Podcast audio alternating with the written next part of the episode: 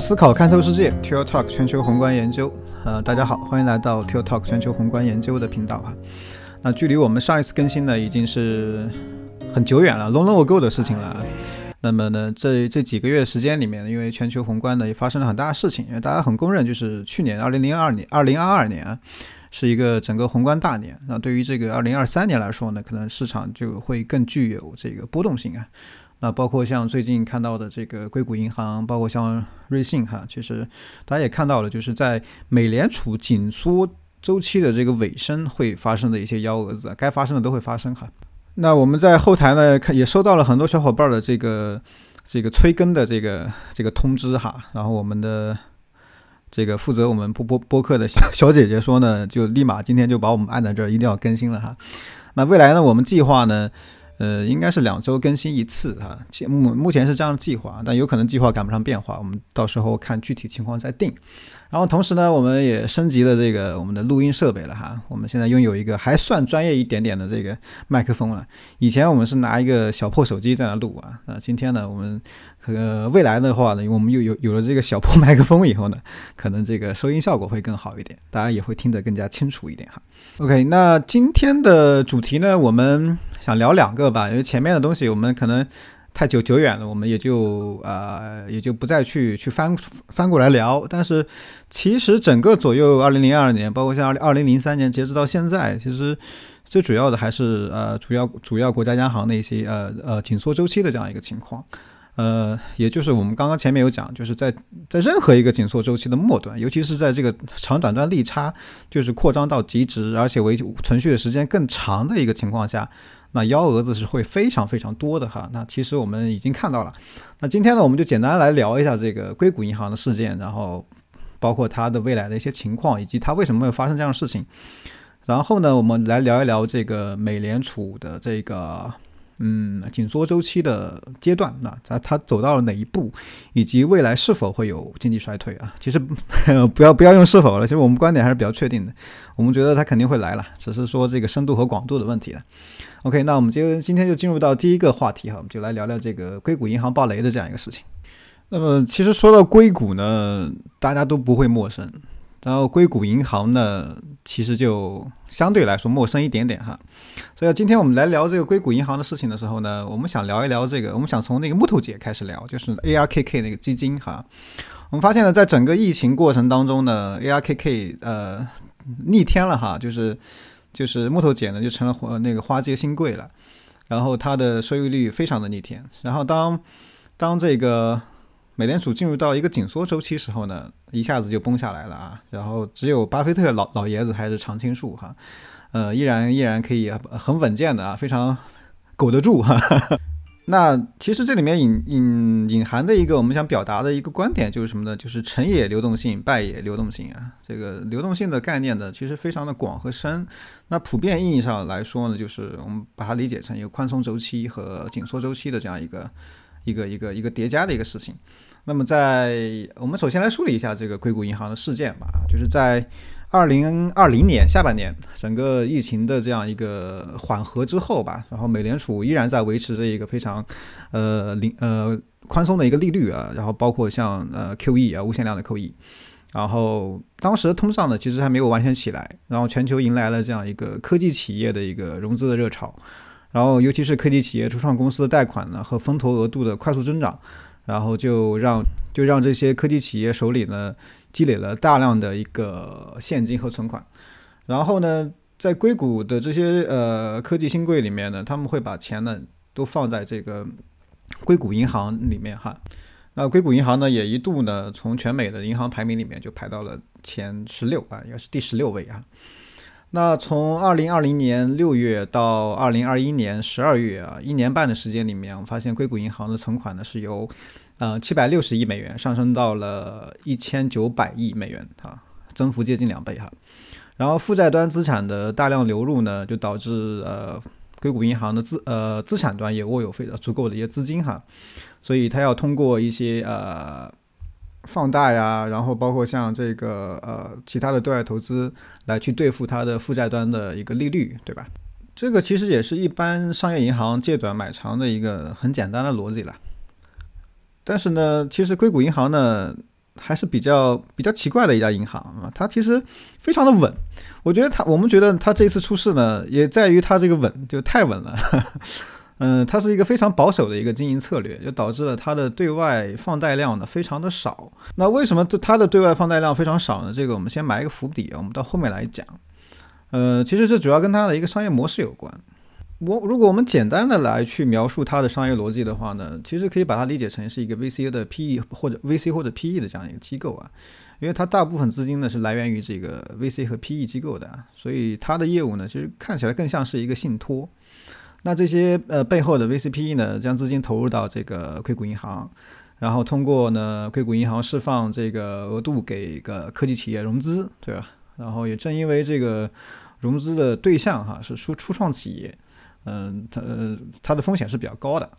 所以呢，这个硅谷银行的对外的放贷的这个业务呢，就显得非常的保守哈。我们来看它最新的一个情况哈，就是它的对外贷款的规模呢，仅仅。占有呃，仅仅仅仅仅占到了它的这个总的资本流入的百分之三十，这个对于一个商业银行来说是绝对的非常奇怪的一个现象哈。所以我们说呢，这是跟它的天然的这个商业逻辑是有非常非常密切的关系的。那我我的我的贷款呢，仅我的对外贷贷款呢，仅占我百分之三十。那这个时候其实我是我的我的我的储备金是不够去偿还我负债端的那个。那个那个回报的哈，所以呢，这个时候呢，我们就要把我的钱对外投资，对吧？那硅谷银行呢，就把这些钱呢，就大量的就购买了这个美国国债和 MBS 啊。那本身来说呢。它并不是一个有毒资产啊，它是它跟，所以我们为什么说这一次跟零八年完全不一样？零八年各种各样的 CDS 打包之后，它里面的资产是是不是有毒的，已经完全不知道了啊。其实就存在了很多的这个有毒资产，但我们看他买的大量的是这个美债和 MBS，呃，而且是投资级的 MBS，所以这是它的资产占那个。还是还是非常好的，非常优质的资产。那从我们来看数据吧，就从这个二零二零年，然后一直到二零二一年，硅谷银行呃增持的美债呢，就从这个四十亿。一直到了一百六十亿啊，并且呢又增持了八百亿的这个 MBS，而且这些资产的平均久期呢大概是在三点六年。但是呢，我们前面说呢，这个硅谷银行的经营策略很保守，但是它的投资策略呢又不是那么保守。你看哈，它持有的这个长久期资产，非呃平均的这个久期呢是三三点六年，但它的现金或者现金等价物的持有规模呢非常非常的低。这这其实就直接导致了他在面临这个挤兑风险的时候，他他的偿付能力是非常非常弱的。那么这样的一个情况呢，如果是在一个美债收益率曲线是一个嗯左边低右边高的这样一个结构上来来看的话，也就是说我我负债端的成本很低，但是我的中长期的投资收益很高的话。那这个时候，其实我的整个资产负债表是健康的，但是中间出现了一个幺蛾子，就就就来了啊，就是美国面临了四十年以来最严重的一个通胀的一个冲击。那美美联储呢就不大幅度的加息来应对。我们之前也也也也一再的去说过，这个美联储的加息动作来得很慢了。在我们呃，应该我没记错的话，我们上一期播客里面应该有有聊，虽然很久远，但是我们确实去聊过这个美联储加息的时间来得很很晚。所以呢，让这个贷款呃贷款泡沫啊，借贷泡沫呢，其实积累的非常非常的高了。然后由于它呃加息的时间比较晚，就导致了它后面加息幅度非常高，对吧？我二十五 BP、五十 BP、七十五 BP，呃这样的一个加加息的幅度，那就一下子就把我的短端给抬抬升起来了哈。然后呢，嗯，美联储加息之后呢，我们就发现这个科技企业的这个盈利预期呢就开始出现了一个。一个一个下滑，因为本身这些科技企业的估值呢是在一个低利率环境下的一个泡沫式的发展，所以一旦进入到紧缩周期。那么科技股的盈利预期恶化，那他们就不得不动用存在这个硅谷银行的资金，对吧？因为我银行里面有存着钱的，那我现在盈利预期不行了，那我又我公司经营又需要钱的话，那我自然会把这些钱拿出来去发工资也好啊，去做一些其他的呃科研项目的投资也好啊，这个呢就加速了这个呃硅谷银行的这个偿付的一个风险，对吧？如果说呃一家机构一家科技公司来取钱没有关系，两家没有关系，十家二十家一百家，那这个时候就会形成一个挤兑的一个风险。那么前面我们提到呢。这个硅谷银行的大量的购买的这个美债和 M MBS 呢，是集中于这个美联储大幅加息之前的，所以导致呢。它可供出售的这个债券 AFS，还有持有到期的 HTM 的平均收益率呢，分别为1.49和1.91。那美联储的加息呢，就导致了债券收益率的大幅上升，其实也就意味着什么呢？意味着我价格的大幅的下降啊。那硅谷银行持有的这些低息时期购买的 AFS 资产呢，在2020年、2022年啊，呃，sorry，2022 年。就给硅谷银行带来了二十五亿美元的未实现的损失，呃其实就是那个账面浮亏啦。其实我们大家呃有炒股的朋友一直 这样的一个信仰，就是浮亏不是亏啊，因为他只要持有到期了，他能拿到本金和收益的啊，所以这个呃只要能持能苟得住啊，也就是说那嗯那就不会有问题。但是现在呢是苟不住了，因为我的平均久期太长了，前面我们提到已经超过了三年了，对吧？然后上面呢，我们还仅仅是提到了这个 FS 啊，就是可可供出售的这个资产，还有这个持有到期的一百亿也算到这个是那个损失里面去的话呢，其实它的账面损失应该会在一百七十五亿美元。但是呢，因为呃已经出现了一个这个一个也刚开始的情况呢，其实并不叫挤兑了，就是有很多的这个嗯资金需求它要往外流出，那这个时候呢，它就折旧去抛售它持有的资产。然后就在上周、上上周，那这个硅谷呢，就硅谷银行呢就出售了二百一十亿的 IFS 资产呢，然后引发了它的这个十八亿的损失，就把这个公告给公告出来了。好了，那这个公公告一出来呢，大家就开始疯狂的去挤兑这个硅谷银行哈。而且呢，他在这个公告里面还提到呢，他想通过呃股票增发的形式来弥补亏损，然后然后去构建一些新的这个流动性来支持这个储户啊。那这样的情况一出来的话呢，就导致了我这个挤兑就更加疯狂了，啊，大家都不信任你了，然后你经营不善，大家都不都不想把钱放在你这里呢，然后去找其他的行去存存起来就好了，对吧？所以呢，现在呢，不光是硅谷银行，后来我们的这个也有其他几家地方性的银行啊，所以现在就是地方性的银行呢，小银行会面临比较大的一个问题。然后中间里面还有这个像存款保险啊，FDIC 提供的存款保险，那个其实上限就是二十五万。那对于大的机，我们的嗯前面有说嘛，它的大的客户呢是 VC 和 PE 了，其实对于这些机构来说呢是九牛一毛的。然后呢，在上周啊，这个美联储呢就。就就推出了它的那个 BTF BTFP 啊，就是这个也是一个非常紧急的一个流动性提供的一个一个一个一个。那么说到这儿呢，其实我们就把整个硅谷银行这个暴雷的这个事件呢，就给它说完了。嗯，但是在这个过程当中里面呢，我不知道大家关注的重点呢，其实是什么？其实就是这个美联储长时间的维持一个高利率，然后以及它的这个长短端利差长时间倒挂到极值的一个问题。然后这个硅谷银行暴雷之后呢，市场也疯狂的去，就是对于这个美联储的终端预期就降得非常的快啊。嗯，之前已经有定价到五点五的。然后瞬间的一下子就回到了没有降息，还有今年可能还会降息大概七十五到一百个 BP 哈。当然我们非常不赞同这种观点啊，这是市场的定价呢，有时候，嗯，我们不可能去跟随着市场 去做这样一个反应，因为当你要想去做这样的一个交易的时候，其实这样的交易机会已经没有了。那其实本质上来说，这是一次这个长短端利差，然后借短买长的这样一个一个一个逻辑上的一个问题。那其实，然后导出现了一个流动性的问题哈，并不是说，嗯，出现了很大的一个像零八年雷曼倒闭的时候那样的一个一个风险。我们就有一个类似的事件是什么呢？就是去年啊，去年大家应十月份应该还记得哈，就是这个英国的养养老金市场啊，然后英国央行呢在加息过程当中呢，同时提供了两周的这个紧急流动性支持。我们认为美联储未来的路径呢，依然要去保持它这个。这个加息的路径哈，然后但是呢会同时右手提供呃紧急的流动性支持。那后面呢我们就要谈到这个美联储紧缩周期部分，我们再来具体的去细聊这个，因为我们要看到这个在过去一周哈，又美联储资产负债表上又多了三千亿，呃，那这个问题呢我们就放到第二个第二个板块里面去聊。然后这个这个话题下面的最后呢，我们想聊的就是关于这个流动性的风险，包括像系统性的风险呢，我们去观察一些流动性的指标，比如说像这个 over overnight RRP 啊，包括像 T 的利差呀，包括像 LIBOR-OS 利差呀，包括像这个 FRA-OS 利差呀。其实并没有出现一个非常非常极端的情况啊，就是呃有所回有有所上升了，但这这这个是肯定的，也就是说，呃流动性确实是出现了紧缺的问题，但是有没有到了一个非常危险的一个程度呢？其实并没有啊。然后包括像财政部，包括像这个美联储也及时的去做出了一些嗯流动性的支援，那么。所以我们认为短期内，呃，这样的系统性的风险还是不太会发生。但是，呃，未来随着美联储加息的进程，然后经济衰退的问题呢，我们觉得就出了很大的问题了。那个行，那我们就进入到第二个话题啊，就是美联储的紧缩周期现在到底走到了哪一步，然后以及它的紧缩周期和未来的经济着陆的方式，嗯，又有什么样的影响？那我们就进入到这样一个话题。那么要去讨论这个央行哈，就是它的。它控制通胀的这个紧缩货币政策的那个几个阶段呢？我们认为有这样几个阶段啊。但是呢，我们现在呢就把前面的一系列的，包括像硅谷银行，包括像最近的一系列银行出现的流动性的问题呢，先排除掉啊。我们先不去考虑这个问题，我们先把它忘掉，因为我们这是我们认为呢这是果而不是因，所以我们先先把这个结果呢先给它略去。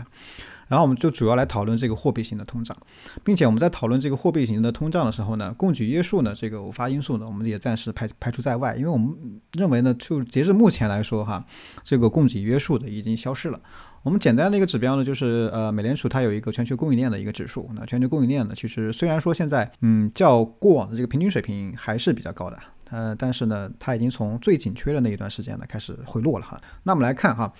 通货币型通胀的第一阶段呢，就是大规模的 QE 和这个负利率持有的那个存续的时间过久，也就是说呢，就是当经济的自我螺旋已经潜在的发生的时候呢，呃，央行呢依然在进行大规模的 QE 啊，就是去年呃，就是二零一九年的时候，呃，二零二零年九月份的这个呃 Jackson Hole 呃的时候呢，美联储还一直说这个通胀只是暂时的啊，就是这样的一个问题呃，二零二一年，二零二一年哈。二零二一年的这个呃 九月份的 Jackson Hole 上那个鲍威尔还一直说通胀暂时的，然后到了二零二二年就进入到一个非常快速的一个加息的一个周期哈，也就是在央行错判了这个通胀预期的之后，以及对于这个经济的这个实际发生的状况的时候呢，就导致了这个名义支出呢大幅上升，超出了这个产能的一个情况，就开就倒逼着这个央行就开始进行大规模的货币收紧的一个政策，这是第一阶段的。那第二阶段呢，是随 随着这个紧缩到一定程度，那主要的是政策利率快速的上行，然后通胀呢触顶，并且逐步的开始开始开始回落，对吧？那么这个时候呢，市场认为距离紧缩结束越来越近，甚至在几个月内就会达到这个央行的目标，从而呢催生这个降息预期的一个过程。但是在过去一个多月的这个数据证伪哈，就是呃市场的这个预期就被重重新打破，然后重新开始定价更高的这个终端利率，也就是说第二个阶段呢，市场预期的变化正在出现一个逐步修正的过程。那么在再去讨论这个第三个阶段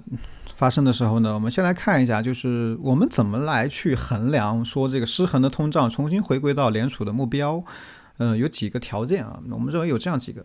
第一个呢，就是薪资增速需要从之前的百分之五啊，现在我们看到的 ECI 的薪资增速呢，大概是在百百分之五附近，需要大幅的回落。那嗯，按照一般的计算来说呢，可能要要落要回到这个百分之二点五左右啊。那第二个呢，就是这个失业率要要开始上行，最起码可能要回升一个百分之二到百分之三，也就要从目前的水平可能要回到百分之五左右这样一个失业率啊。那么第三个呢，就是我的名义 GDP 的增速呢，需要大幅的低于我的这个薪资和名义支出的这个增速。那也那实现这个过程呢，其实就是要要求有更高的这个限制性的利率水平。那限制性的利率水平呢，现在是多少呢？其实。呃，美联储说很接近，但是也不知道这个数字是多少。但 就是我们获取到信息呢，就是他觉得很接近了，但是没有说是多少。他而且他也没有开始去讨论它的终端利率最终会放到哪里。哈，我们认为就上面的这几个这几个条件呢是必要的啊，才能是让拖拽的这个通胀，呃，回到最终回到这个百分之二这个目标。嗯，但是我们在通过播客这种方式在传递这些呃数据的时候呢，其实比较抽象啊，没有一个具象的一个图你去看的话，呃，来来的清晰啊。这样的话，你们可以呃参参考一下我们公众号贴出来的图，我们也会把这些相应的这个数据的图表呢贴在我们这个 show notes 的地方。那么其实我们来看啊，要要如果说要完成这几个几个目标的话呢，其实。呃，经济软着陆的可能性呢，基本上就会被排除的。嗯，也就是说，现在如果说美联储开始动摇的话，也就是说通胀可能存在反复的这样一个风险，那其实也就进入到了这个呃美联储控制通胀的第三个阶段，就是这个时候呢，有可能会动摇，也有可能会导致通胀重新开始出现一个。呃，回升的一个情况。目前呢，我们已已经看到了有一些这样的苗头哈。但是呢，最早我们观察的是油价，因为在呃几个星期之前，就是没有硅谷银行暴雷之前，其实油价已经有一些呃有一些就是呃在七十附近有一些企稳的情况啊。但是现在呢。呃，又出现了一个一个快速的一个下行啦，就是这是因为呃市场的这样一个避险交易，还有交易衰退的这样一个预期相互作用的一个结果。所以呢，从目前的情况来看呢，我们认为我们已经进入到了这个呃美联储控制通胀的尾声，也就第三阶段的尾声，然后和这个经济会出现衰退的这样一个中间的这样一个地带。因为你说经济衰退发生了吗？嗯，似似乎没有发生。然后美联储加息会结束吗？肯定不会结束，对吧？因为通胀现在还依然很高。包括我们前面提出的这个几个方面，我们去观察通胀，呃，可能会大幅回落的几个方面，还没有出现大的一个改善。所以通，嗯，控制通胀的路呢依然很长。那这个时候会去降息吗？会像市场预期的去降息吗？显然是是有困难的，显然是不太现实的，对吧？然后总结的来说呢，我们认为的第三个呃阶段呢，就是这个通胀存在一些反复的风险，包括像。呃，发生了一些流动性的问题，那美联储是否是否会有一些措施而去去干预这个流流动性，去支持流流动性，反过来去催生这个通胀的反复呢？就是我们这里说的通胀反复，就是通胀呃放缓速度变慢，然后甚至会有可能会进一步走高的这样一个风险哈。这里做一个这样一个名词上的解释。呃，所以说呢，第三个阶段里面会更具更加具有波动性，也是也是更加考验这个美联储的立场的一个问题了哈。那从目前我们的观察来说的话，似乎鲍威尔还是缺。缺乏一些啊魄力的哈，嗯，跟沃尔克还是那个年代发生的事情还是嗯有比较大的差异的。然后呢，就是我们认为这个呃经济衰退呢，在这几周的演变呢，其实我们认为是越来越快的，因为我们一直拿这个最重要的一个情指标呢，就是长短端利差，嗯，长短端利差倒挂的这样一个情况啊，呃，一个是高利率的真主，另一个呢是长短端利差。极端的倒挂，然后所引发的一个未来对于这个衰退的一个预期，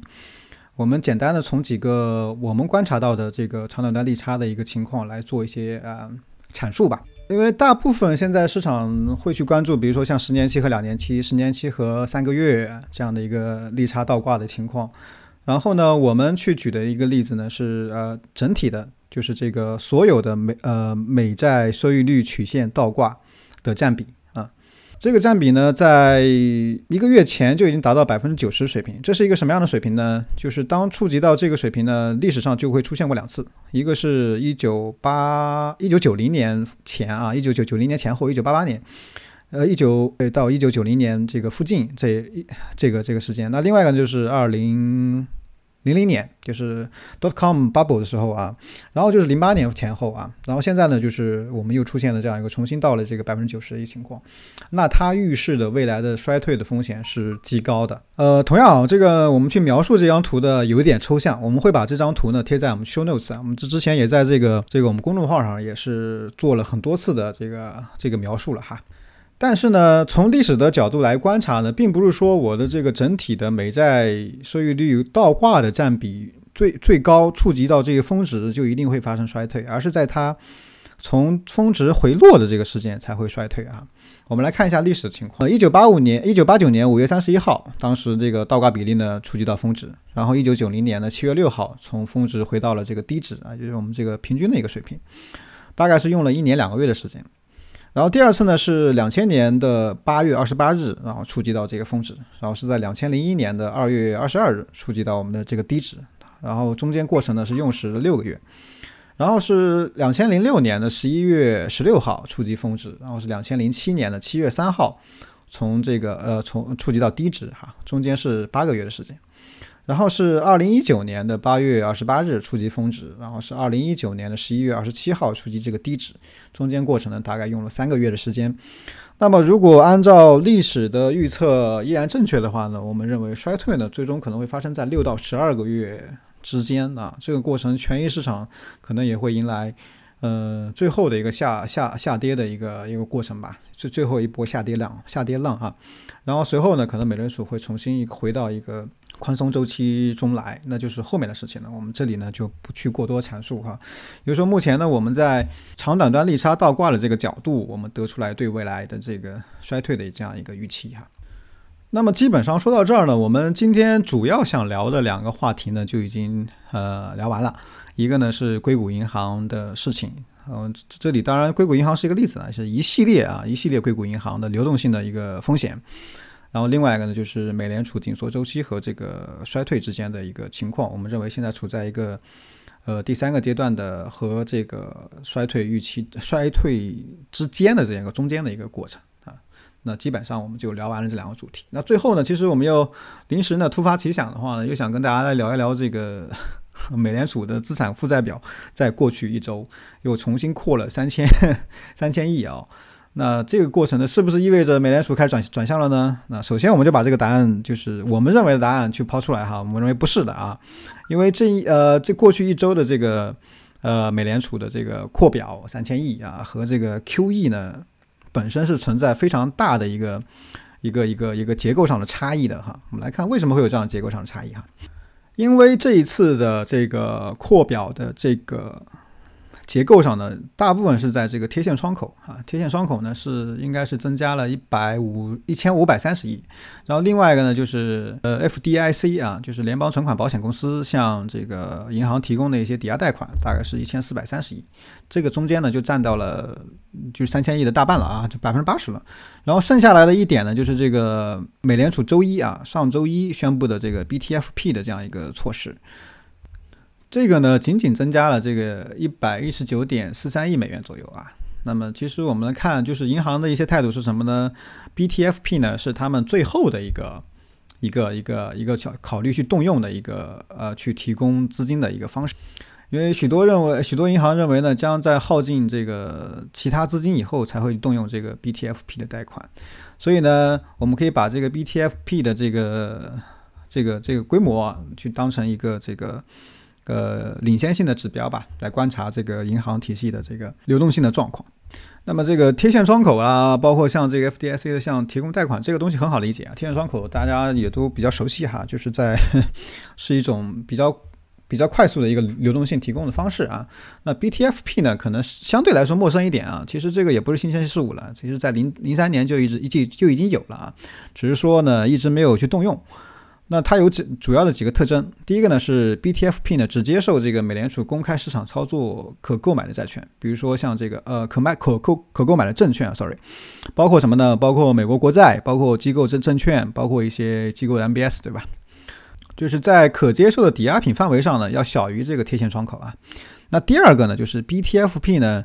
是以抵押面值来估值的，就是这个 par value 啊。而贴现窗口呢，是以这个市值来估值的，就是 fair market value 啊。比如说，我 BTFP 是要贷的更多的，对吧？然后第三个呢，就是贷款的这个时长上啊，就是贴现窗口呢是在九十天，而我的 BTFP 呢最长可以是一年。然后利率设置方面呢，基本上 BTFP 呢是 OIS 利率加上十个 BP 啊，可以说是非常便宜的一个钱了哈。那同样的啊，就是。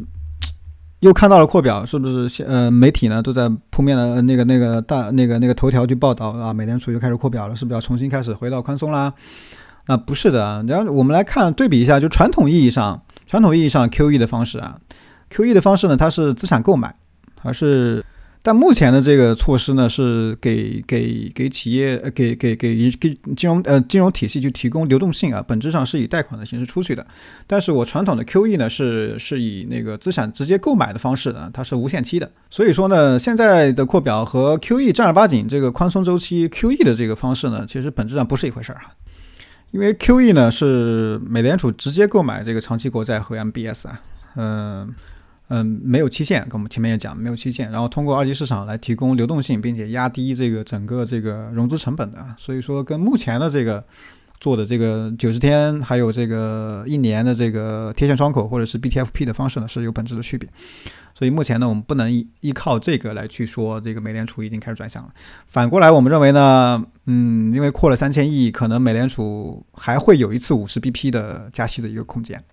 然后这周呢，我们认为美联储应该会加息二十五个 BP 呢，常规操作的话，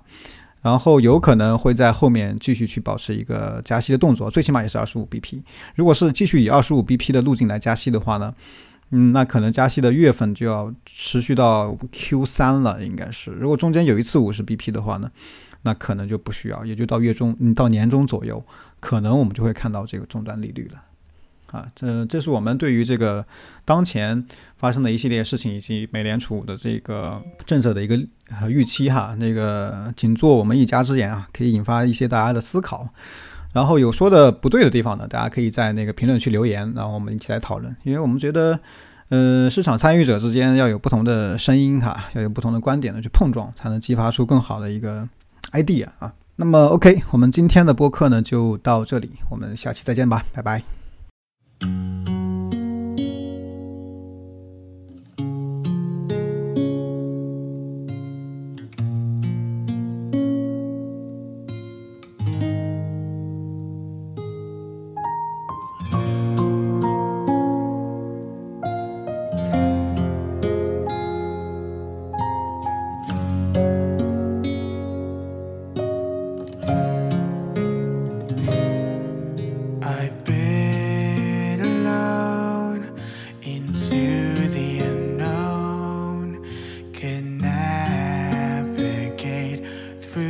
time.